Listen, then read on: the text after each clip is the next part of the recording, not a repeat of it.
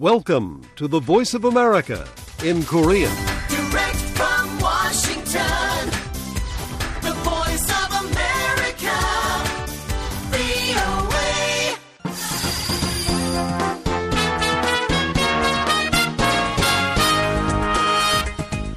여러분 안녕하십니까? 여기는 미국의 수도 워싱턴에서 보내드리는 VOA 방송입니다. 지금부터 VOA 아침 방송을 시작하겠습니다. VOA 방송은 매일 새벽 2시부터 3시까지 그리고 매일 아침 4시부터 6시까지 또 저녁 8시부터 자정까지 세 차례 보내드립니다. VOA 방송은 객관적이고 공정하며 포괄적인 한반도와 미국 그리고 세계 소식과 함께 각종 정보와 교양, 오락 등 다양한 프로그램을 전해드리고 있습니다. VOA 세계뉴스입니다. 토니 블링컨 미국 국무장관이 중국 정책과 관련해 내년에도 힘에 기초한 우세한 입장에서 중국과 계속 관여할 것이라고 밝혔습니다. 블링컨 장관은 20일 국무부 청사에서 가진 송년 기자회견에서 이같이 밝혔습니다. 이어 올해 캠프 데이비드에서 열린 미한일 정상회담을 언급하며 삼국 협력의 새로운 시대를 굳건히 했다고 평가했습니다. 그러면서 중국의 도전에 맞서 주요 7개국 G7과 유럽연합, 다른 동맹국 및 파트너들과 그 어느 때보다 긴밀하게 공조하고 있다고 말했습니다. 또한 내년도 최우선 과제로는 가자지구 전쟁 종식과 우크라이나 자유와 독립 지지를 꼽았습니다. 콜로라도주 대법원이 도널드 트럼프 전 대통령의 대선 출마 불허 판결을 내린 가운데 조 바이든 미국 대통령은 트럼프가 반란을 지지한 것이 명백하다고 말했습니다. 바이든 대통령은 20일 위스콘신주 미러키 공항에 도착한 뒤 콜로라도주 대법원 판결 입장을 묻는 기자들의 질문에 법원 재판에 대해서는 언급하지 않을 것이라면서 이같이 답했습니다. 이어 바이든 대통령은 우리 모두가 지난 2021년 1월 6일 발생한 의사당 난입 사태를 지켜봤다며 트럼프는 분명히 반란을 지지했고 트럼프가 반란군이 아닐 가능성은 없다고 말했습니다. 앞서 콜로라도주 법원은 지난 19일 트럼프가 연방의회 의사당 난입 사태를 선동하고 장려했다며 수정헌법 14조 3항에 따라 대선을 위한 공화당 경선에 출마할 수 없다고 판결했습니다. 일본 정부가 21일 일본 강제동원 피해자와 유족들이 일본 기업을 상대로 낸 2차 손해배상 소송에서 승소하자 매우 유감이라며 결코 받아들일 수 없다고 밝혔습니다. 일본 정부 대변인인 하야시 요시마사 관방장관은 이날 정례 브리핑에서 이와 관련해 한국 측에 항의한 바 있다며 한일 청구권 협정을 명백하게 위반하는 것이라고 말했습니다. 일본은 1965년 한일 청구권 협정으로 강제징용 문제가 해결됐다는 입장을 고수하고 있습니다. 앞서 한국 대법원은 강제동원 피해자와 유족 등 11명이 미쓰비시 중공업과 일본 제철을 상대로 제기한 손해배상 청구 소송에서 원고의 일부 승소 판결을 원, 결정한 원심을 확정했습니다. 이번 판결로 미쓰비시와 일본제철은 피해자 한 명당 1억 원에서 1억 5천만 원의 배상금과 지연 손해금을 지급해야 합니다. 이에 한국 정부는 이와 관련해 제3자 변제를 적용하겠다고 밝혔습니다. 임수석 한국 외교부 대변인은 외교부 청사에서 열린 정례 브리핑에서 지난 3월 발표한 강제징용 확정 판결 관련 정부 입장에 따라 일제 강제동원 피해자 지원재단이 원고들에게 판결금과 지연이자를 지급할 방침이라고 밝혔습니다. 왕이 중국 외교부장 겸 공산당 중앙정치국 위원이 21일 남중국해 영유권 문제로 분쟁을 이어가고 있는 필리핀에 잘못된 방향으로 가지 말라고 경고했습니다. 중국 외교부는 이날 홈페이지에 올린 보도자료에서 왕 부장과 엘리케 마날로 필리핀 외교장관이 전화 통화를 했다고 밝혔습니다. 이날 왕 부장은 통화에서 현재 중국과 필리핀 관계는 심각한 어려움에 직면해 있고 그 원인은 필리핀이 해상에서 지속적으로 도발했기 때문이라고 주장했습니다. 왕 부장은 이어 필리핀은 더 이상 잘못된 방향으로 가지 말고 조속히 올바른 길로 돌아와야 한다고 말했다고 보도자료는 덧붙였습니다. 한편 마날로 장관은 남중국해 문제에 대한 필리핀의 입장을 설명한 뒤 양측이 수용할 수 있는 방식으로 의견차를 잘 통제하고 긴장을 완화해 충돌을 방지하길 희망한다고 말했다고 중국 외교부는 전했습니다. 이어 중국 외교부는 마날로 장관은 중국과 대화를 강화해 양국의 해상 문제 소통 메커니즘이 잘 작동할 수 있도록 하며 공동으로 문제 해결 방법을 모색하길 원한다고 말했다고 설명했습니다. 조 바이든 미국 행정부가 내년 대선을 앞두고 전기차 등 일부 중국산 제품에 대한 관세 인상을 논의하고 있다고 월스트리트저널 신문이 21일 보도했습니다. 이 신문은 바이든 대통령이 트럼프 전 대통령과 다시 경쟁할 수 있는 가능성이 있는 만큼 일부 중국산 물품에 대한 관세를 인상해 대중국 강경 신호를 보내려 하는 것일 수 있다며 이같이 전했습니다. 현재 중국산 전기차에는 관세 25%가 붙으며 이는 트럼프 전 대통령 시절 시작된 것입니다. 세계뉴스 김지훈이었습니다.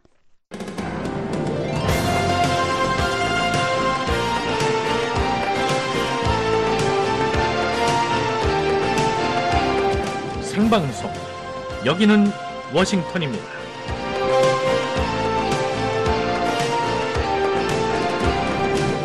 유엔 마약 범죄 사무국 UNODC의 올해 보고서에 따르면요. 이 마약 사용률이 전 세계적으로 증가하고 있습니다.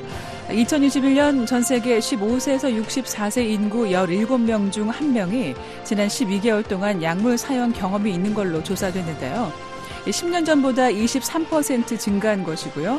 이 대마초가 가장 흔하게 사용됩니다. 이런 가운데 일본 아사히 신문이 일본 내 약물 과다 복용으로 인한 응급실 방문이 늘고 있다고 보도를 했는데요. 특히 청소년 사이에서 급증해 우려가 큽니다. 신문에 따르면 일본의 전 연령대에서 2022년 기준으로 2020년보다 11% 증가한 가운데 약물 과다 복용 의심 환자 중에 10대 환자 수가 2020년보다 47% 증가해서 거의 1,500명에 달했습니다. 20대에서는 21% 증가했습니다.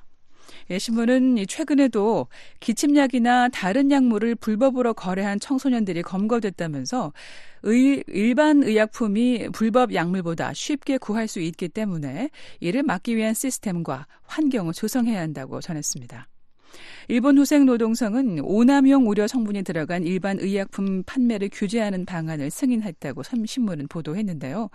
예, 약물을 남용하면 혼수 상태에 빠지거나 뇌 손상, 환각, 불규칙한 맥박 등의 부작용이 나타날 수 있습니다. 한국 역시 더 이상 마약 청정국이 아니라는 우려가 나오고 있습니다. 미성년자 마약 범죄가 지난해보다 두 배 가까운 수치로 늘었다고 한국 언론이 전했는데요.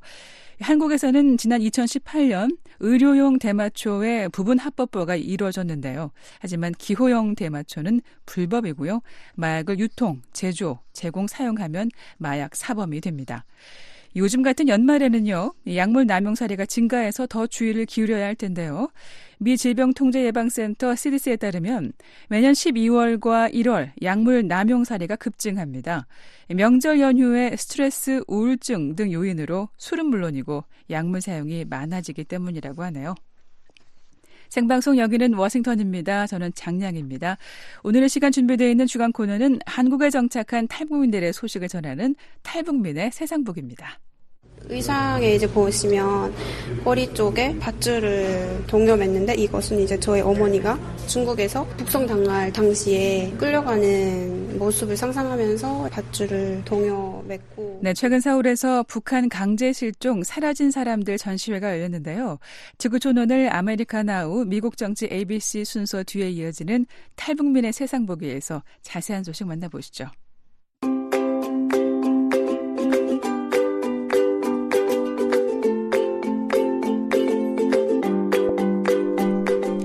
이곳 워싱턴 DC는 12월 21일 목요일 오후 2시 9분 막 지났습니다. 현재 기온 9도에 구름 낀 흐린 날씨 이어지고 있는데요. 북한 날씨 어떤지 한국 기상청에 제공하는 날씨 정보 살펴보겠습니다. 12월 22일 금요일 북한은 전 지역 구름이 많겠는데요. 함경남도와 평안남도 대체로 맑습니다. 예상 적설량은 함경북도와 황해도에서 1에서 5cm, 예상 강수량은 함경북도와 황해도 5mm 미만으로 예상됩니다. 최저 기온은 영하 35도에서 영하 14도, 낮 최고 기온 20도에서 영하 3도 예상합니다. 평양 아침 최저 영하 18도, 낮 최고 10도 예상하고 영하 10도 예상합니다. 개성 영하 17도에서 영하 8도 분포 예상하고요. 신의주 영하 21도에서 영하 12도, 중강 영하 28도에서 영하 14도, 함흥 영하 19도에서 영하 4도, 원산 영하 16도에서 영하 5도, 청진 영하 16도에서 영하 6도, 끝으로 해산 지역은 아침 저녁 기온 영하 32도에서 낮 최고 영하 16도로 예상합니다. 예, 동해 구름 많겠고 한때 곳에 따라 눈이 내리겠는데요. 물결은 앞바다에서는 1에서 3m, 먼 바다에서는 4m까지 일겠습니다. 서해 구름 많겠고 한때 눈이 내리겠습니다. 물결은 앞바다에서 0.2m, 0.5에서 2m, 먼 바다에서는 1.5m에서 3m로 일겠습니다. 12월 20일 금요일에 북한 날씨 알아봤습니다. 살아있는 뉴스. 손에 잡히는 뉴스. 생방송 여기는 워싱턴입니다.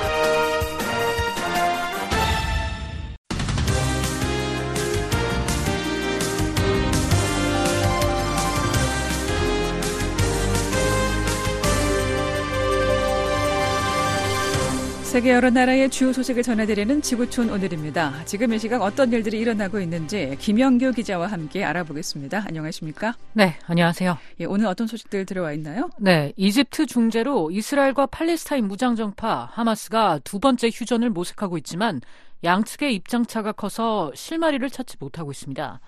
미국과 베네수엘라가 수감자를 맞교환했습니다. 또 마지막으로 중국이 내년 1월 1일부터 타이완 일부 품목에 대한 관세 감면 조처를 중단한다는 소식 전해드리겠습니다. 네, 지구촌 오늘 첫 소식 보겠습니다. 아, 팔레스타인 무장정파 하마스 최고 지도자가 이스라엘과의 휴전 협상을 위해서 이집트를 방문했는데요. 지금 상황이 어떻습니까? 네, 협상 대표들은 21일 이집트 수도 카이로에서 새로운 휴전 가능성과 인질 석방 그리고 팔레스타인 수감자 석방 등에 관해 집중적으로 논의하고 있는 것으로 전해졌습니다. 하지만 양측의 요구 사항이 극명하게 달라서 협상 타결 전망은 여전히 불투명한 상태입니다. 네, 양측의 요구 사항이 어떻게 다른가요? 네, 이스라엘은 하마스가 잡고 있는 인질 30명에서 40명을 석방하는 조건으로 일주일 교전 중단을 요구하고 가자 지구에 대한 더 많은 인도적 지원 제공을 제의하고 있습니다. 반면 하마스는 일시 휴전이 아닌 영구적인 휴전을 요구하고 있고요. 이스마엘 하니의 하마스 지도자의 타허 알노노 언론 고문은 로이터 통신에 이스라엘이 가자 지구에서 군사 작전을 종료하고 팔레스타인 민간인들에 대한 인도적 지원 규모가 늘어날 때까지 하마스는 이스라엘 인질 추가 석방 문제를 논의할 용의가 없다고 말했습니다. 네, 서로 요구하는 게 크게 다르네요. 그렇습니다. 노노 고문은 인질 석방 문제는 이 두 가지, 그러니까 영구 휴전과 가자 지구에 대한 인도적 지원 문제가 해결된 후에 협상할 수 있다고 말했는데요. 그러면서 이스라엘이 공격을 계속하는 동안엔 협상에 대해 말할 수 없다면서 인질 석방과 관련한 어떤 제안에 대한 논의도 공격이 중단된 후에 이루어져야 한다고 거듭 강조했습니다. 네. 하마스 최고 지도자가 휴전 협상을 위해서 이집트를 방문하면서 휴전 가능성이 거론됐는데요. 뭐 아무런 진전이 없는 거네요. 그렇습니다. 이스라엘과 하마스 간 전쟁이 벌어진 이래 한이에의 이집트 방문은 이번이 두 번째입니다. 특히 지난달 1차 휴전도 한이에가 이집트를 방문한 후 이뤄졌던 만큼 이번 한이에의 방문에 거는 기대감이 있었습니다. 네. 여기에 협상 제안도 이스라엘이 먼저 한 것으로 알려졌는데요. 7일간의 1차 휴전이 종료된 이래 이스라엘 쪽에서 휴전 얘기를 먼저 입에 올린 것도 처음 있는 일이었습니다. 네. 이스라엘 현재 상황에 대해서 뭐라고 말하고 있습니까? 네, 이스라엘은 이집트 회담에 대해서는 공개적으로 언급하지 않고 있습니다. 하지만 베냐민 네타냐후 이스라엘 총리는 20일 한이에의 이집트 도착 직후 발표한 성명에서 하마스 선멸이라는 이스라엘의 목표는 사라지지 않는다고 강조했습니다. 네타냐후 총리는 하마스 제거와 인질 석방, 가자 지구에서 제기되는 위협 종식 등의 목표를 달성할 때까지 전투를 중단하지 않을 것이라고 밝혔습니다. 그러면서 하마스의 모든 테러 분자들은 항복과 죽음 두 가지 선택만 있을 뿐이라고 말했습니다. 네. 앞선 이스라엘 대통령과의 그 발언과는 좀 결이 다르네요. 그렇습니다. 이츠하크 헤르조그 이스라엘 대통령은 19일 이스라엘 주재 각국 대사들과 함께 한 자리에서 인질 석방을 조건으로 하마스와의 일시 교전 중단과 가자지구에 대한 인도적 지원을 늘릴 준비가 돼 있다고 말했는데요. 이에 한이의 지도자가 이집트를 전격 방문하는 것으로 협상 분위기가 달아올랐습니다. 하지만 네타니아후 총리의 초강경 발언과 함께 협상 시작부터 양측 간에 팽팽한 기싸움이 전개되는 모양새입니다. 네. 자, 하마스 말고 지금 인질극을 벌이고 있는 팔레스타인 무장정파가 또 있죠? 그렇습니다. 하마스보다 규모가 작은 이슬라믹 지하드도 인질들을 억류하고 있는데요. 이슬라믹 지하드도 휴전 협상에 참여하기 위해 수뇌부가 며칠 안에 이집트를 방문할 것이라고 밝혔습니다. 이슬라믹 지하드 역시 인질 석방에 앞서 휴전이 시작돼야 한다는 입장입니다. 네. 자, 지금 가자 지구에 억류되어 있는 인질이요. 한 100여 명쯤 되는 거죠. 네, 지난 10월 7일 하마스의 이스라엘 남부 기습 공격 당시 약 240명이 인질로 잡혀갔는데요. 지난달 말 1차 휴전 당시 약 100명이 풀려났고요. 현재 약 130명이 아직 남아 있다고 합니다. 이 가운데 미국인 8명도 있다고 존 커비 백악관 국가안보회의 전략 소통 조정관은 확인한 바 있습니다. 네. 미국 정부는 양측의 휴전 가능성을 어떻게 전망하고 있습니까? 네, 큰 기대는 하지 않는 분위기입니다. 네. 조 바이든 미국 대통령은 20일 기자들에게 두 번째 이스라엘 하마스 인질 석방 협상이 곧 타결될 것으로 기대하지 않는다고 말했습니다. 하지만 그럼에도 불구하고 우리는 여전히 추진하고 있다고 덧붙였는데요. 커비 조정관도 매우 진지한 논의와 협상이 벌어지고 있다면서 좋은 결과로 이어지길 바란다고 말했습니다. 네. 이스라엘과 하마스 간 전쟁이 두 달 넘게 이어지고 있는데요. 인명 피해도 계속 커지고 있죠. 그렇습니다. 지난 10주간 이스라엘의 공격으로 숨진 팔레스타인 민간인과 무장 세력이 약 2만 명에 달하는 것으로 알려졌는데요. 상당수는 이스라엘의 공습으로 건물이 붕괴하면서 목숨을 잃었습니다. 가자지구 보건당국은 대부분 희생자가 여성과 아이들이라고 말했는데요. 국제 구호 단체들은 230만 가자지구 주민의 약 90%가 피랑길에 올랐으며 인도적 제한 위기에 처해 있다고 경고했습니다. 네. 유엔 안보리 결의안 표결은 어떻게 됐습니까? 네, 20일로 예정됐던 결의안 표결은 또다시 미뤄졌습니다. 가자지구 인도적 지원 확대와 관련해 구호품 감시 권한과 휴전 중단 등 초안 문구를 둘러싸고 미국을 비롯한 이사국 간의 이견을 조율하기 위한 건데요. 한 유엔 외교관은 시간이 더 필요하다면서 성급히 표결하면 결과가 좋지 않을 수 있다고 말했습니다. 앞서 미국은 안보리에 상정된 휴전 촉구 결의안을 두 차례 거부권을 행사한 바 있습니다.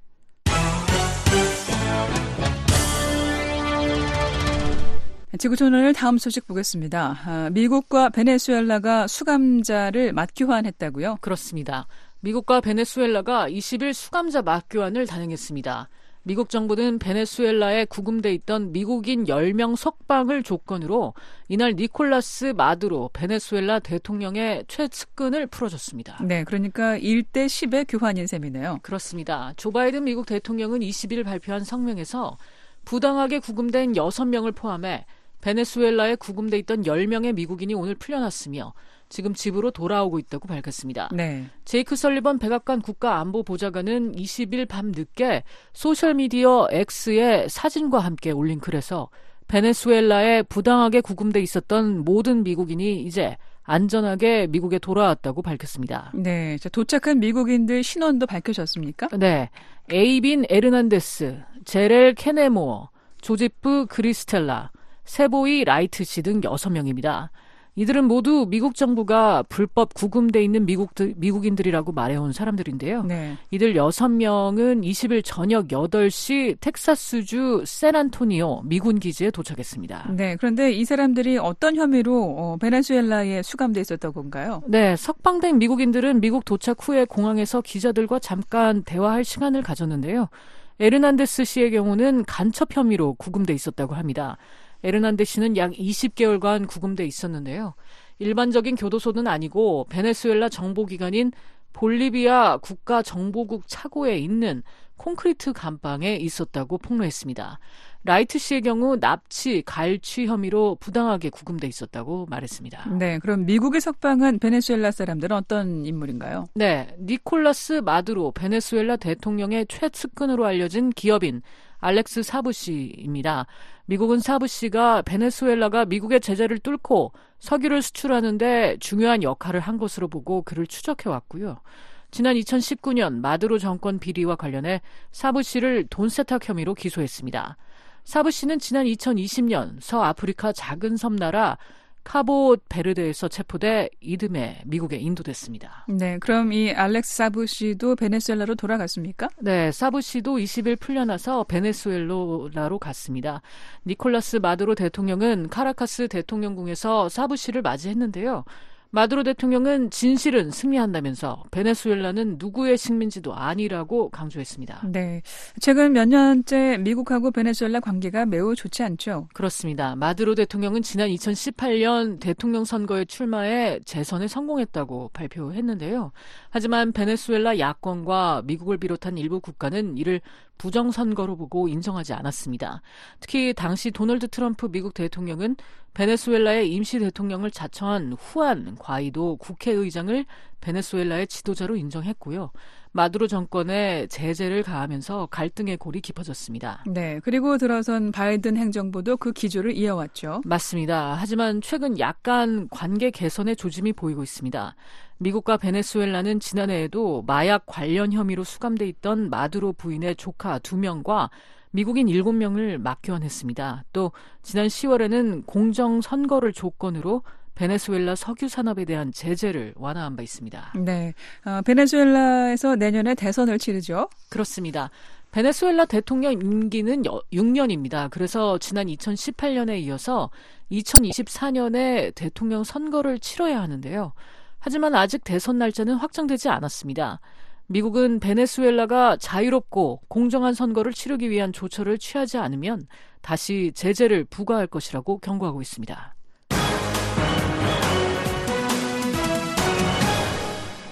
지구촌 오늘 한 가지 소식 더 보겠습니다. 아, 중국이 이 타이완 일부 품목에 대한 관세 감면 혜택을 중단하기로 했다고요. 맞습니다. 중국이 내년 1월 1일부터 타이완산 12개 품목에 대한 관세 감면 조처를 중단한다고 발표했습니다.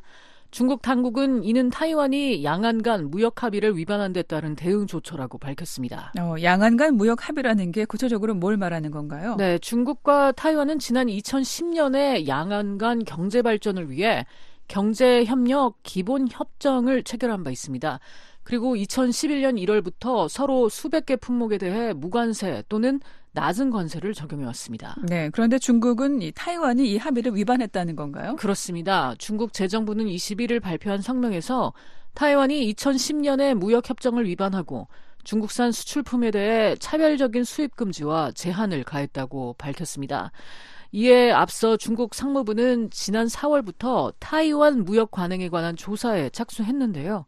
지난주 타이완의 중국산 수입 금지는 2010년 무역 협정과 세계 무역기구 WTO 규정을 위반하고 무역 장벽을 설치한 것이라고 결론 내렸습니다. 네. 그런데 앞서서 12개 품목이 중단 대상이라고 했는데요. 어떤 게 들어가나요? 네, 화학 물질과 플라스틱 제조에 널리 쓰이는 아크릴과 파라자일렌을 비롯한 화학 품목들이 들어갔습니다. 네. 한편 중국 재무부는 웹사이트에 올린 성명에서 타이완 당국은 중국에 대한 무역 제한을 해제하는 실질적 조처를 취하길 바란다고 덧붙였습니다. 예, 타이완 반응 들어보죠. 네, 타이완은 21일 중국 정부가 타이완 총통 선거를 앞두고 경제와 무역을 정치화하고 있다고 비난했습니다. 타이완 정부와 여당인 민진당은 줄곧 중국이 오는 타이완 총통 선거에서 자신들에게 유리한 결과를 끌어내기 위해 선거 개입을 시도하고 있다고 거듭 주장해왔습니다. 타이완의 대중국 정책기구인 대륙위원회는 중국은 매우 다양한 방법으로 선거에 개입한다며 이번 조처도 그 가운데 하나라고 말했습니다. 네. 타이완 총통 선거가 얼마 남지 않았죠. 그렇습니다. 내년 1월 13일에 치르니까 한 달도 채 안 남았는데요. 네. 예, 이 대륙위원회 대변인은 선거는 중국 공산당의 단기적 정치적 목표지만 타이완에 대한 중국의 경제적 강제는 선거로 끝나지 않고 오랫동안 계속될 것이라고 말했습니다. 네. 중국의 이번 조처가 타이완 경제에 어떤 영향을 미칠지도 짚어봐야겠죠. 네, 국민신 타이완 국가발전위원회 주임위원은 이번 조처가 타이완 경제 전망에 아무런 영향을 주지 않을 것이라고 말했습니다. 국민신 위원은 우리는 이것 때문에 내년 경제 성장률을 바꾸지 않을 것이라면서 내년 타이완 경제 성장률은 여전히 3%를 넘을 것이라고 강조했습니다. 네. 자, 타이완 총통 선거 반세 지금 어떻게 전개되고 있습니까? 네, 현재 부총통이자 집권 여당인 민진당의 라이칭더 후보가 줄곧 1위를 달리고 있는 가운데 제1야당인 국민당의 허이유의 후보가 맹렬히 따라잡고 있는 모양새입니다. 네. 이런 가운데 이번 주 처음으로 라이칭도 후보와 허이유이 후보가 31%로 동률을 기록한 여론조사가 나와서 눈길을 끌었습니다. 만일 허이유이 후보가 승리하면 타이완에서는 8년 만에 정권 교체가 이루어지는 건데요. 민진당은 타이완의 독립을 추구하는 반면 친중국 성향의 국민당은 양안 간의 평화를 앞세워서 중국과의 협력을 주창하고 있습니다. 네, 지구촌 오늘 여기까지 듣겠습니다. 김영규 기자였습니다.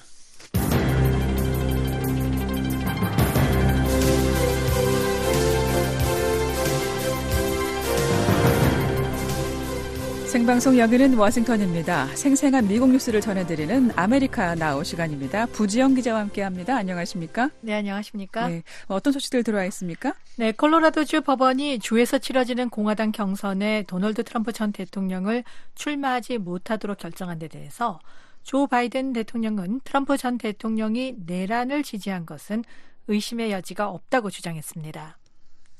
또 바이든 대통령 대선 캠프는 도널드 트럼프 전 대통령과 과거 나치 정권의 아돌프 히틀러를 비교한 사진을 올리는 등 공세 수위를 높이고 있습니다. 미국에서 지난 1년간 발생한 교통사고 가운데 전기 자동차 테슬라 운전자가 낸 교통사고 비율이 가장 높았다는 분석이 나왔고요. 이어서 대부분의 공공장소에서 총기 소지를 금지한 캘리포니아 주 법이 일시 중단된 소식도 전해드리겠습니다. 네. 아메리카나우 첫 소식 보겠습니다. 아, 내년에 치러지는 대통령 선거 경선이 어, 이제 한 달도 채 남지 않았는데요. 조 바이든 대통령이 자신과 재대결할 가능성이 큰 아, 도널드 트럼프 전 대통령에 대한 공세를 이어가고 있군요. 네, 그렇습니다. 조 바이든 대통령은 20일 대선 유세차 미러키를 찾았는데요. 바이든 대통령은 이 자리에서 하루 앞서 콜로라도주 대법원에서 나온 판결을 언급하며 트럼프 전 대통령을 비판했습니다. 법원 판결대로 어, 자신은 트럼프 전 대통령이 내란을 지지했다는 것에 대해 의심하지 않는다고 바이든 대통령은 말했습니다. 네. 콜로라도주 대법원에서 어떤 판결이 나왔었죠? 네, 콜로라도주 대법원은 19일 트럼프 전 대통령이 주에서 치러지는 공화당 경선에 출마할 수 없다고 판결했습니다. 어, 미국 수정헌법 14조 3항에 따라서 트럼프 전 대통령이 이 경선 출마할 자격이 없다는 겁니다. 네. 수정헌법 14조 3항 어떤 내용인가요? 네, 이 법은 폭동이나 반란에 가담한 공직자 또는 적에게 원조나 편의를 제공한 자는 공직에 오를 수 없다고 규정하고 있는데요. 지난 2021년 1월 6일에 발생한 의회 난입 사태와 관련해서 트럼프 전 대통령이 여기에 가담한 것으로 인정된다는 것이 이번 콜로라도주 대법원의 판단입니다. 네. 아, 바이든 대통령이 이에 대해서 언급을 한 내용 좀 보겠습니다. 네, 바이든 대통령은 20일 전용기를 타고 미러키에 도착했는데요. 어, 비행기에서 내려 기자들과 만난 자리에서 콜로라도주 대법원의 판단에 대해 그것은 자명한 일이라고 말했습니다. 바이든 대통령은 어, 그는 도널드 트럼프 대통령 전 대통령을 말하는 거죠. 네. 어, 그는 분명히 내란을 지지했고 이에 질문의 여지는 전혀 없다고 말했습니다. 네. 자, 콜로라도주 대법원이 이에 따라서 트럼프 전 대통령이 경선 출마 자격이 없다고 판결을 한 건데요. 네, 바이든 대통령 이에 대해서는 어떤 입장인가요? 네, 바이든 대통령은 수정헌법 14조 3항이 트럼프 전 대통령에게 적용될 수 있는지는 전적으로 법원이 판단할 문제라면서 어, 트럼프 전 대통령의 출마 자격에 대해서는 직접적으로 언급하지 않았습니다. 예. 자, 트럼프 전 대통령은 이번 대법원 판결에 항소하겠다는 뜻을 밝혔죠. 네, 그렇습니다. 트럼프 전 대통령 대선 캠프의 스티븐 청 대변인이 즉각 항소하겠다고 말했습니다. 연방 대법원의 판단을 받겠다는 건데요. 네. 한편 콜로라도주 대법원은 트럼프 전 대통령이 항소할 수 있도록 이번 결정의 효력, 효력 을 1월 4일까지 유예하기로 결정했는데요. 만약 트럼프 전 대통령의 연방 대법원 항소가 받아들여져서 소송이 이어질 경우 트럼프 전 대통령은 내년 3월 5일로 예정된 콜로라도주 예비 선거에 나갈 수 있습니다. 네. 그런데 이번 콜로라도주 대법원 판결을 두고요. 공화당에서는 뭐 오히려 결집하는 모습이 나오고 있네요. 네, 맞습니다. 이를 대표적으로 보여주는 것이 이 공화당 대선 경선 후보들입니다. 어, 공화당 내 경선 후보들은 그동안 당내 압도적인 지지율을 유지하고 있는 트럼프 전 대통령에 대해서 일정 거리를 유지해 왔는데요. 하지만 이번에는 달랐습니다. 네. 한 목소리로 트럼프 전 대통령을 옹호하고 나선 건데요. 론 디샌티스 플로리다 주지사는 법원의 이번 판결이 공정하지 않고 권력을 남용한 것이라고 주장했고요. 니키 헤일리 전 유엔 대사는 후보의 선거 출마 여부는 법원이 결정할 사안이 아니라고 지적했습니다. 이 공화당 내 대표적인 반 트럼프 인사로 어, 그동안 트럼프 전 대통령에 대한 비판에 앞장서온 크리스 크리스티 전 뉴저지 주지사 역시 법원이 트럼프 전 대통령을 예비 선거에 나가지 못하도록 하는 것은 적절하지 않다면서 이번 법원 판결에 날을 세웠습니다. 네. 자, 다시 바이든 대통령의 트럼프 전 대통령에 대한 공세 얘기로 돌아가 보죠. 아, 바이든 대통령 대선 캠프가 사회관계망에서도 계속 공세를 이어가고 있네요. 맞습니다. 이 바이든 대선 캠프는 20일 사회관계망 X에 게시물 하나를 올렸습니다. 어, 트럼프 전 대통령의 사진과 발언을 나치 정권의 아돌프 히틀러의 사진 그리고 발언과 함께 올린 건데요. 트럼프 전 대통령에 대한 독재자 이미지를 대중에 각인시키려는 의도라는 어, 그런 분석입니다. 네. 게시물에서 트럼프 전 대통령의 어떤 발언들이 히틀러와 비교된 건가요? 네, 먼저 이 vermin, 해충이라는 말이 들어간 발언인데요. 트럼프 전 대통령이 우리나라에 있는 해충과 같은 정치적 적수를 근절하겠다고 한 발언입니다. 바이든 대선 캠프는 이것이 유대인은 해충이라는 히틀러의 발언과 같다고 지적했습니다. 그리고 트럼프 전 대통령이 불법 이주민들은 미국의 피를 오염시키고 있다고 한 발언에 대해서 이 히틀러의 하등 인종에 의해 오염된 피가 독일의 몰락을 야기할 것이라는 발언과 묶었고요.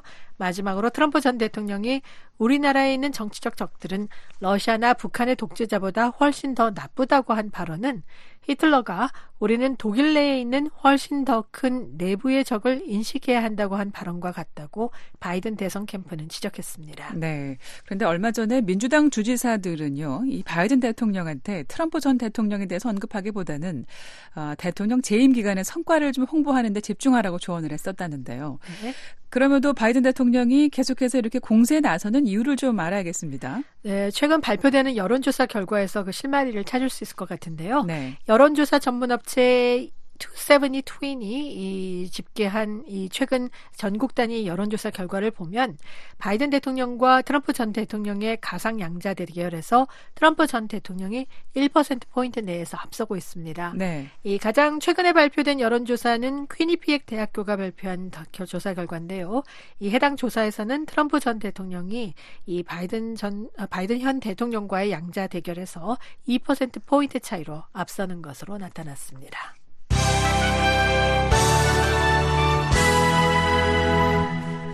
아메리카나우 다음 소식 보겠습니다. 아, 미국에서 지난 1년 동안 발생한 교통사고 보고서가 나왔네요.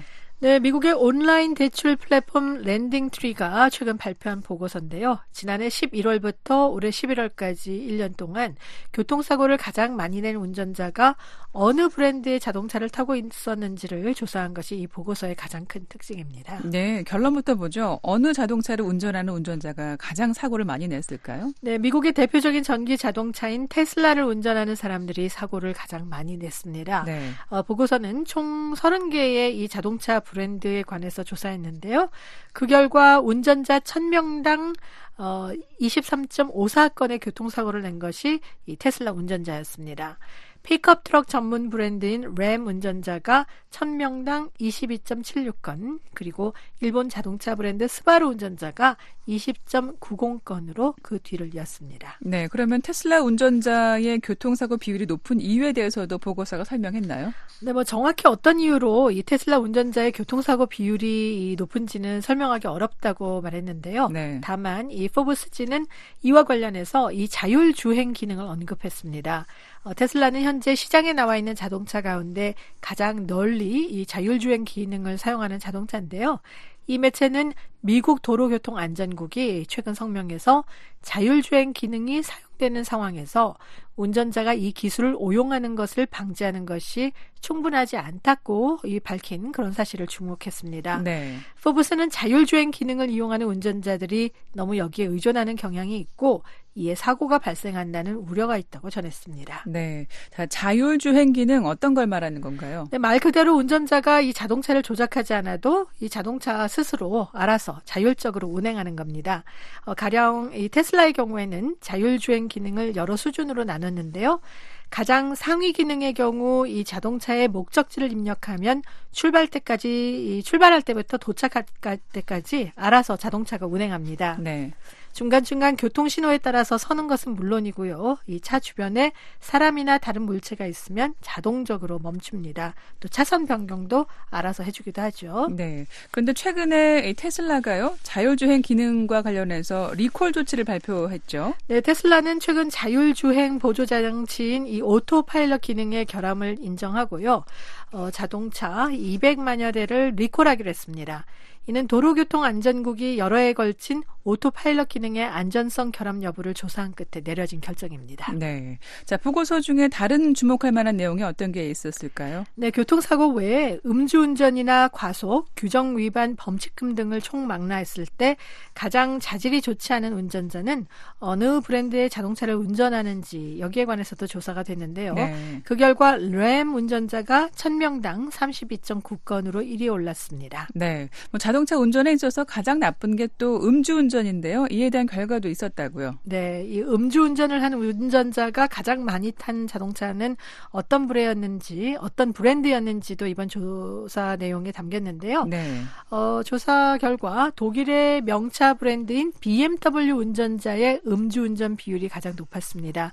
어, BMW 운전자 1000명 중 3.13명이 음주운전을 했습니다. 네. 2위인 램 운전자나 3위 스바루 운전자는 각각 1.72명, 1.45명이었는데요. 이 BMW 운전자가 압도적으로 높았습니다. America Now 끝으로 캘리포니아주 총기 규제법 소식인데요. 공공장소에서 총기 소지를 금하는 주 법에 제동이 걸렸다고요. 네, 캘리포니아 연방 지방 법원이 20일 대부분의 공공장소에서 총기 소지를 금지하는 캘리포니아 주 법이 위헌이라고 결정을 하고요. 법을 금지하라는 예비 명령을 내렸습니다. 이에 따라서 해당 법에 대한 추가 법적 소송이 진행되는 동안 어, 법 집행은 일시적으로 중단됩니다. 네, 이 법이 아직 발효되진 않았죠. 네, 해당 법은 공식 발효 약 열흘을 남겨둔 상태였는데요. 개빈 뉴섬 캘리포니아 주지사가 지난 9월에 서명하고 2024년 1월 1일부터 발효될 예정이었습니다. 네, 그런데 연방 지방법원이 어떤 이유에서 이 해당 법을 위헌이라고 결정한 건가요? 네, 해당 법이 이 수정헌법 제2조 그러니까 무기 소지의 권리를 명시한 수정헌법 제2조에 반하고 자신은 물론 사랑하는 이를 방어할 수 있는 능력을 박탈한다는 것이 법원의 설명입니다. 어, 이번 소송을 심리한 코메카니 판사는 해당 법이 수정헌법 제2조와 모순되며 연방 대법원에도 공공연히 도전을 제기한다고 지적했습니다. 네. 자, 어떤 내용을 구체적으로 담고 있는지 좀 보겠습니다. 네, 공원과 놀이터, 교회, 은행, 동물원 등 26개 장소에서 눈에 띄지 않게 총기를 소지하는 것을 금지하고 있습니다. 이 금지령은 총기 은닉 휴대가 허용됐는지 여부와는 관계없이 모두에게 적용되는데요. 어, 다만 민간 건물 이 소유 사 업체에서 개인의 총기 반입을 허용한다는 표지판이 있는 경우는 예외로 하고 있습니다. 네. 자, 앞서 연방대법원이 비슷한 내용의 소송을 두고 어, 총기 권리 단체의 손을 들어주지 않았습니까? 네, 지난해 6월에 있었던 일인데요. 연방대법원은 뉴욕주 총기협회 대 브루엔 사건으로 알려진 하급 법원의 결정을 뒤집고 뉴욕의 공공장소에서 개인이 권총을 휴대할 수 있는 권리를 인정했는데요. 당시 클라런스 토마스 대법관은 이 공공장소에서 총기 휴대를 제한한 뉴욕 주법이 위헌이라는 이 다수 의견을 밝힌 바 있습니다. 어, 캘리포니아 연방지법의 이번 판결은 연방 대법원의 판결에 입각해서 캘리포니아 총기협회에 승리를 안겨줬다는 분석입니다. 네. 자, 이번 판결의 원고 측이었던 캘리포니아 총기협회는 어떤 입장인가요? 청 마이클 캘리포니아주 총기협회장은 성명에서 법원이 주정부의 속임수를 간파했다고 말했습니다. 마이클 회장은 캘리포니아의 진보 정치인들이 브루엔 사건에 대한 연방 대법원의 명령을 받아들이지 않고 있다고 지적했는데요. 그러면서 법을 준수하는 시민들이 스스로를 방어할 수 있을 때 범죄자를 단념하게 만든다며 이번 판결은 주민들을 더 안전하게 한다고 주장했습니다. 네. 자, 끝으로 법안에 서명했던 뉴섬 주지사 이번 판결에 대한 반응 내놨습니까? 네, 개섬 유, 주지사는 뉴섬 주 개빈 뉴섬 주지사죠. 죄송합니다. 뉴섬 주지사는 더 엄격한 총기 규제를 계속 추진할 것이라고 밝혔습니다. 어, 뉴섬 주지사는 이 판결이 상식을 무시하고 있다며 데이터에 기반한 캘리포니아의 총기 안전 노력을 터무니없이 혐오스럽다고 부른다고 지적했습니다. 네. 그러면서 정말 혐오스러운 것은 모두에게 안전해야 할 공간에서 총기가 확산하는 것을 승인하는 해당 판결이라고 규탄했습니다. 네, 아메리카나 오늘은 여기까지 듣겠습니다. 부지영 기자였습니다.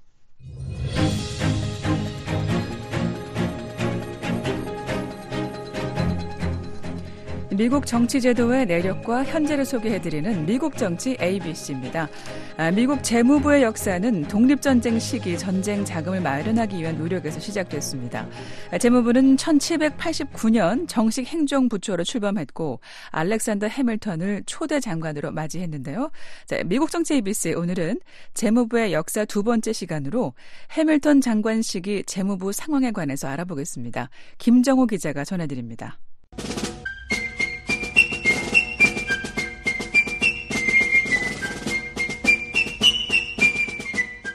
1789년 3월 4일 뉴욕에서 초대 연방의회가 소집됨으로써 헌법상 정부의 시작을 알렸습니다. 그리고 이해 9월 2일 의회는 정부 재정을 관리할 연구기관인 재무부를 만들었습니다.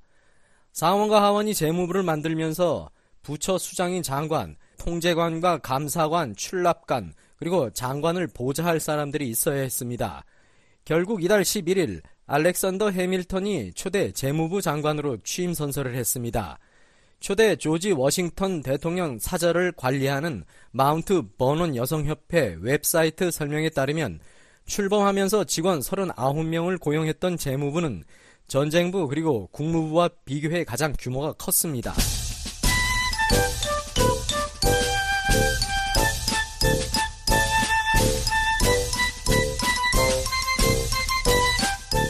당시 해밀턴이 재정과 정부 관리에 대한 해안을 가지고 있었기 때문에 새 나라인 미국의 전쟁 부채 문제를 해결하기 위해 그를 재무장관으로 앉힌 것은 논리적인 선택이었습니다. 해밀턴 장관이 취임하고 첫 번째로 한 공식 조처는 국가 재정 건전성에 토대를 놓는 보고서를 의회에 제출한 것이었습니다. 해밀턴 장관은 특히 정부 신용을 개선하기 위해서는 독립전쟁 기간 전쟁 자금을 조달하려고 채권을 발행하면서 생긴 부채를 연방정부가 모두 인수해 이를 채권 액면가대로 상환해야 한다고 주장해 의회를 놀라게 했습니다. 그는 정부 부채가 자유의 대가라고 강조했습니다. 해밀턴 장관은 미국 산업과 무역의 발전을 예견했고 정부 수입이 관세에 근거해야 한다고 제안하기도 했습니다.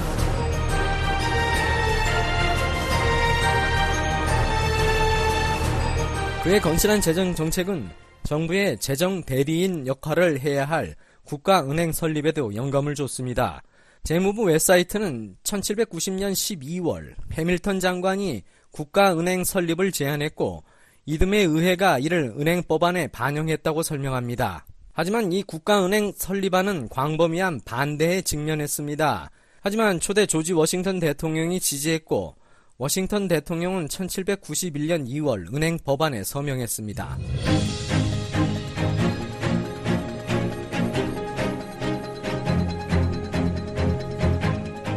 네, 미국 정치 ABC 오늘은 초대 알렉산더 해밀턴 장관 시기 재무부 상황에 관해 소개해드렸습니다. 지금까지 김정우였습니다.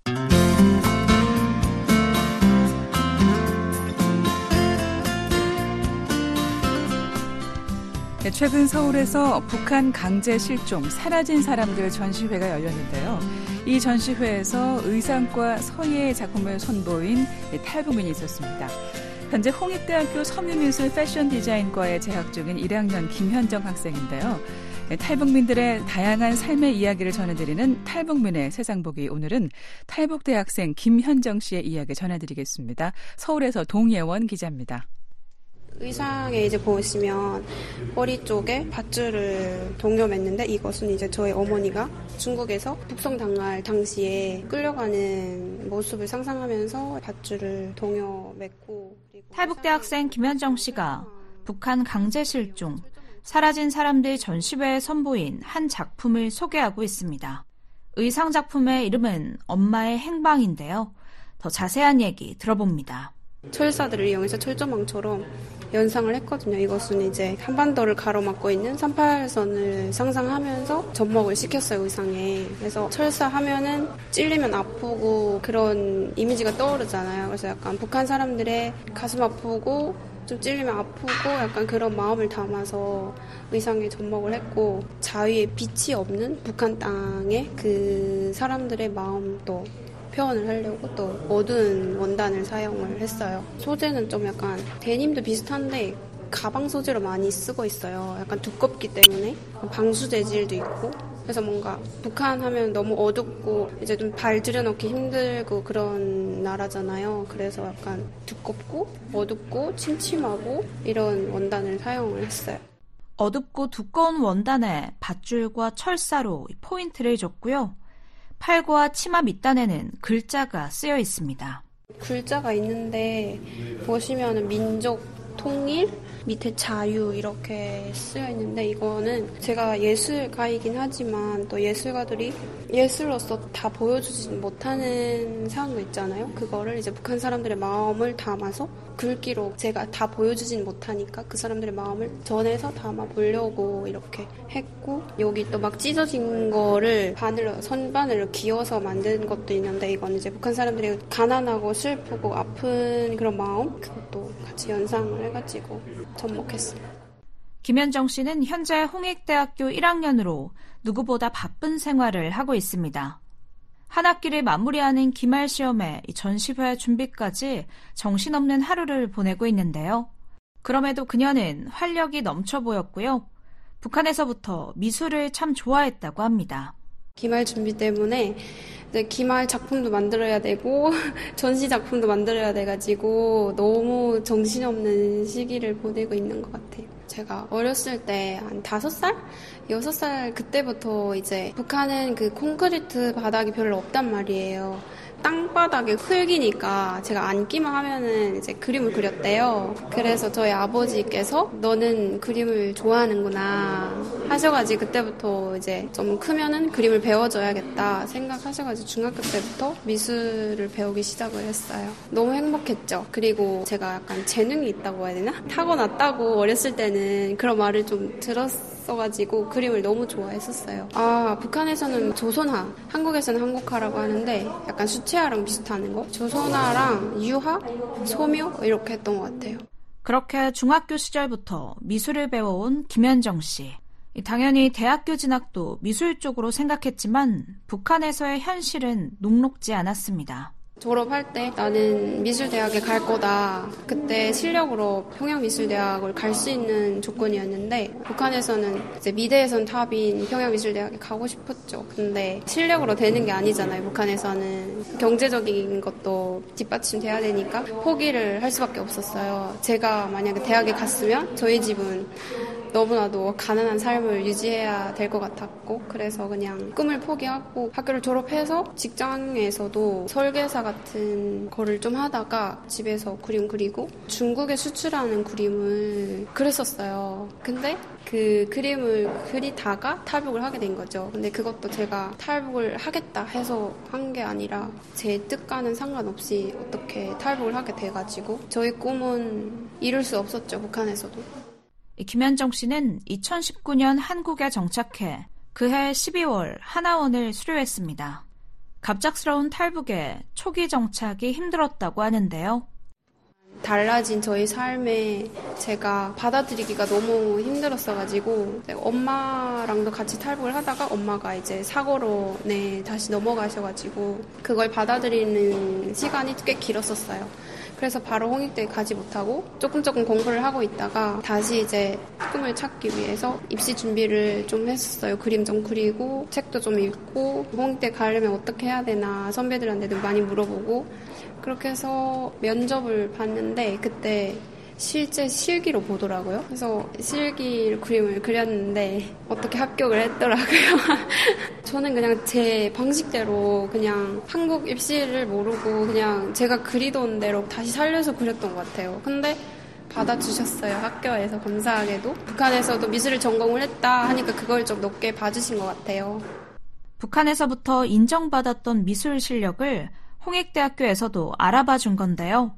김현정 씨는 우선 전공을 선택하기에 앞서서도 많이 고민했다고 합니다. 저도 약간 순수 해학과, 순수 미술 하는 쪽으로 가고 싶었는데, 근데 되게 배고픈 직업이다. 네, 북한에서 뭐 그림을 그려서 팔면은 중국에 수출하면은 그래도 돈을 좀 많이 받을 수 있는 조건이 되는데, 한국에서는 제가 금방 한국에 나와서 놀러 막 다니면서 월미도 뭐 이런 데 가면은 사람들이 앉아서 막 그림 그리잖아요. 근데 그분들은 되게 실력도 괜찮은데 길거리에 앉아서 사람들을 그려주고 돈을 받잖아요. 그게 너무 저는 같은 미술가로서 뭔가 너무 배고픈 직업인 것 같다. 미술이 쉬운 것도 아닌데 그래서 그걸 한참 고민을 했었어요. 또 순수 해학과로 갈까? 아니면 다른 디자인 쪽으로 갈까? 고민하다가 어렸을 때부터 되게 패션을 좋아했었거든요. 패션에도 관심이 많았지만 북한에서는 이룰 수 없었기 때문에 김현정 씨는 새로운 도전을 하게 됩니다. 보이부 막 이런데 막 많이 잡혀가기도 했어. 옷을 약간 북한은 되게 경직되고 정직한 옷 딱 입어야 되고 막 주름 쫙 세워서 입어야 돼. 그런데 저는 그런 패션이 너무 싫어가지고 제가 막 리폼해서 입고 막 옷을 뜯어서 손바늘로 막 이렇게 거의 다 그렇게 입었거든요. 그래서 막 어머니가 그만 옷을 뜯으라고 막 밖에 나가기만 하면 단속되고 그래서 어렸을 때부터 꾸미는 거 되게 좋아하고 이러다 보니까 디자인 쪽을 많이 생각해 보다가 아 패션이 좋을 것 같다. 그래가지고 이제 패션 디자인과 그냥 패션이 아니라 또 홍익대는 섬유 미술 패션 디자인과 이렇게 돼 있어요. 그래서 섬유도 공부할 수 있고 미술, 패션 이렇게 세 가지 공부를 할 수 있어서 지원하게 됐죠. 그리고 벌써 1학년의 마무리 시기를 보내고 있는데요. 학교에 다니고 있는 그 소감은 어떨까요? 참 어려운 것 같아요. 홍익대가 워낙 손꼽히는 애들이 많이 오잖아요. 실력 있는 애들이 많이 오고 미적으로 감각이 되게 좋은 애들이 다 모여오는 것이니까 북한에서 촌스럽게 잘하던 애가 갑자기 남한에 와서 이렇게 막 너무 이제 넓은 걸 보고 많은 거 새로운 걸 보니까 처음에는 아, 이런 애들과 경쟁을 할 수 있을까 이렇게 멋있는 애들과 훌륭한 애들과 내가 경쟁을 할 수 있을까 막 과 친구들 보면은 정말 미적 감각이 정말 말로 할 수 없이 정말 뛰어나거든요. 그래서 엄청 열심히 했어요. 열심히 했는데도 뭔가 잘 안 되는 것 같고 그래도 계속 색감 공부도 많이 하고 옷 되게 많이 찾아보고 매칭하는 거 많이 찾아보고 하다 보니까 어느 순간 저도 미적으로 조금 성장한 것 같더라고요. 그래서 성적이 막 제가 기대했던 것만큼은 나오지 않았는데 그래도 장학금을 탈 수 있을 정도는 나와가지고 열심히 하다 보면은 성장할 수 있구나 목표를 이뤄낼 수 있겠구나라는 생각을 좀 했던 것 같아요. 그러면서 더 넓은 세상에서 자기 꿈을 펼치기 위해 현재 더 노력하는 것이 있다고 전했고요. 북한애가 이루고 싶은 소망도 얘기했습니다.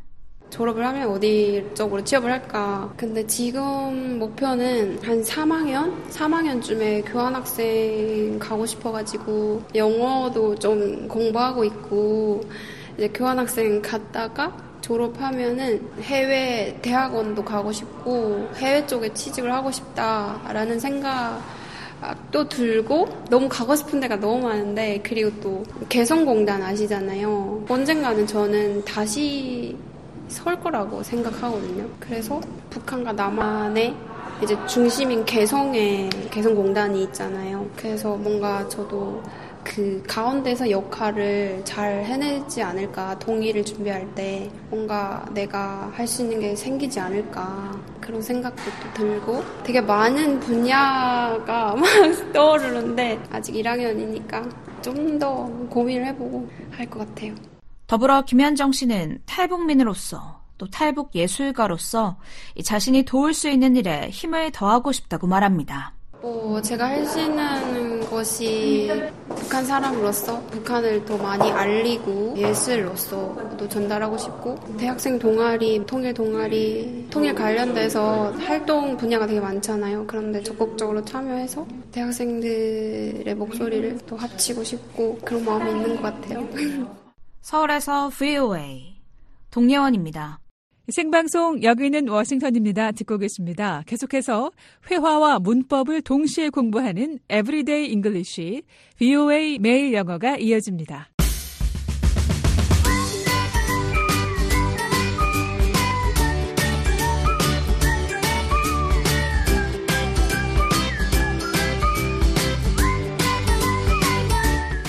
안녕하세요. 회화와 문법을 동시에 공부하는 Everyday English, 뷰의 매일 영어 진행의 이은경입니다. 오늘은 어떤 것을 너무 하고 싶어 죽겠다, 몸이 근질근질하다는 표현 영어로 배워보도록 하겠습니다. 대화 들어보시죠.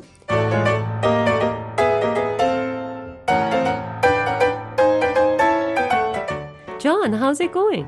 I'm itching for a vacation. I need a break from the daily grind. Oh, tell me about it. Where would you go if you could pick any place right now? I think I'd love to go overseas, to a place I've never been. Any specific destination in mind? Maybe England or Korea, and no emails to answer. That sounds like a dream.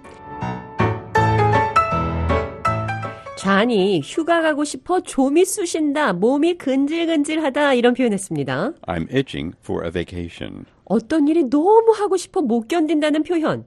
Itching for. Itch. 가려움이란 뜻과 어떤 것을 너무 하고 싶어 하는 마음 두 가지로 쓸 수 있습니다. Have an itch on. 가렵다는 뜻입니다. I have an itch on both my arms. 나는 두 팔이 모두 가려워요. Have an itch for something. 어떤 것을 하고 싶어 못 견디겠다는 뜻입니다. I have an itch for a vacation. I'm dying to go on vacation. I'm itching for a vacation. 너무 휴가 가고 싶다는 표현입니다. 말을 하고 싶어 입이 근질거린다는 표현도 itch를 쓰시면 됩니다. Itch. I've been itching to tell you. 당신에게 말해주고 싶어 입이 근질거렸습니다. I'm itching for a vacation. 휴가 가고 싶어 몸이 근질근질하다. 대화 느린 속도로 한 번 더 들어보겠습니다. How's it going? I'm itching for a vacation. I need a break from the daily grind. Oh, tell me about it. Where would you go if you could pick any place right now? I think I'd love to go overseas, to a place I've never been. Any specific destination in mind? Maybe England or Korea, and no emails to answer. That sounds like a dream. 대화 해석해 보겠습니다. How's it going? 어떻게 지내세요? I'm itching for a vacation. 휴가 가고 싶어 몸이 근질근질합니다. I need a break from the daily grind. Daily grind. 판에 박힌 일상, 지긋지긋한 일상을 Daily grind. daily grind라고 합니다. 그냥 보통 일상은 Daily routine. daily routine이라고 할 수 있습니다. 그러나 일상이 지긋지긋하다는 뜻을 내포하고 싶다면 Daily grind. daily grind로 차별화할 수 있습니다. Oh, tell me about it. 두 말에서 뭐예요? Tell me about it. 상대방의 말에 전적으로 공감할 때 쓸 수 있는 표현입니다. Where would you go if you could pick any place right now? 지금 당장 갈 수 있다면 어느 곳을 선택할 건가요? I think I'd love to go overseas, to a place I've never been. 제 생각엔 해외로 나가고 싶어요. 한 번도 가본 적 없는. I'm itching for a vacation. 휴가 가고 싶어 몸이 근질근질하다. 이 표현 기억하시면서 오늘의 대화 한 번 더 들어보겠습니다.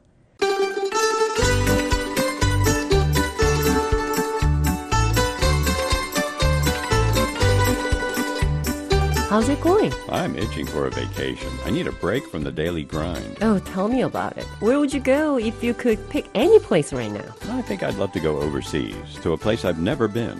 Any specific destination in mind? Maybe England or Korea, and no emails to answer. That sounds like a dream.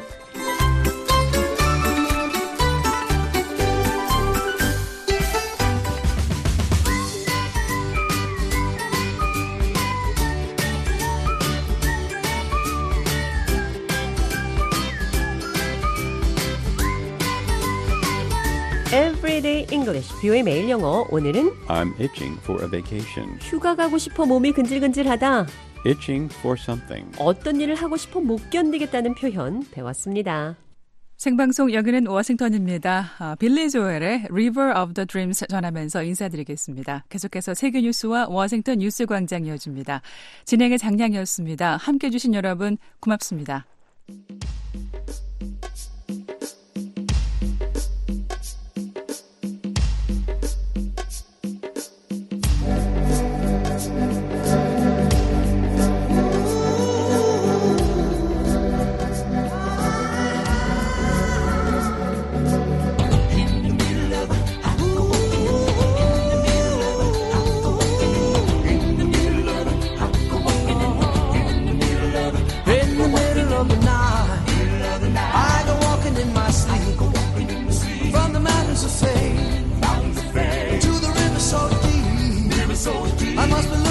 something. Looking for something. Something sacred I know.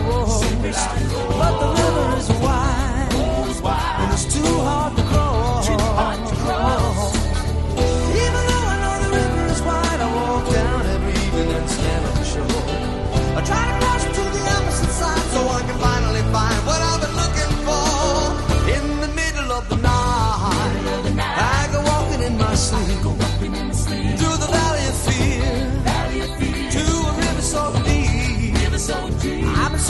something, searching for something.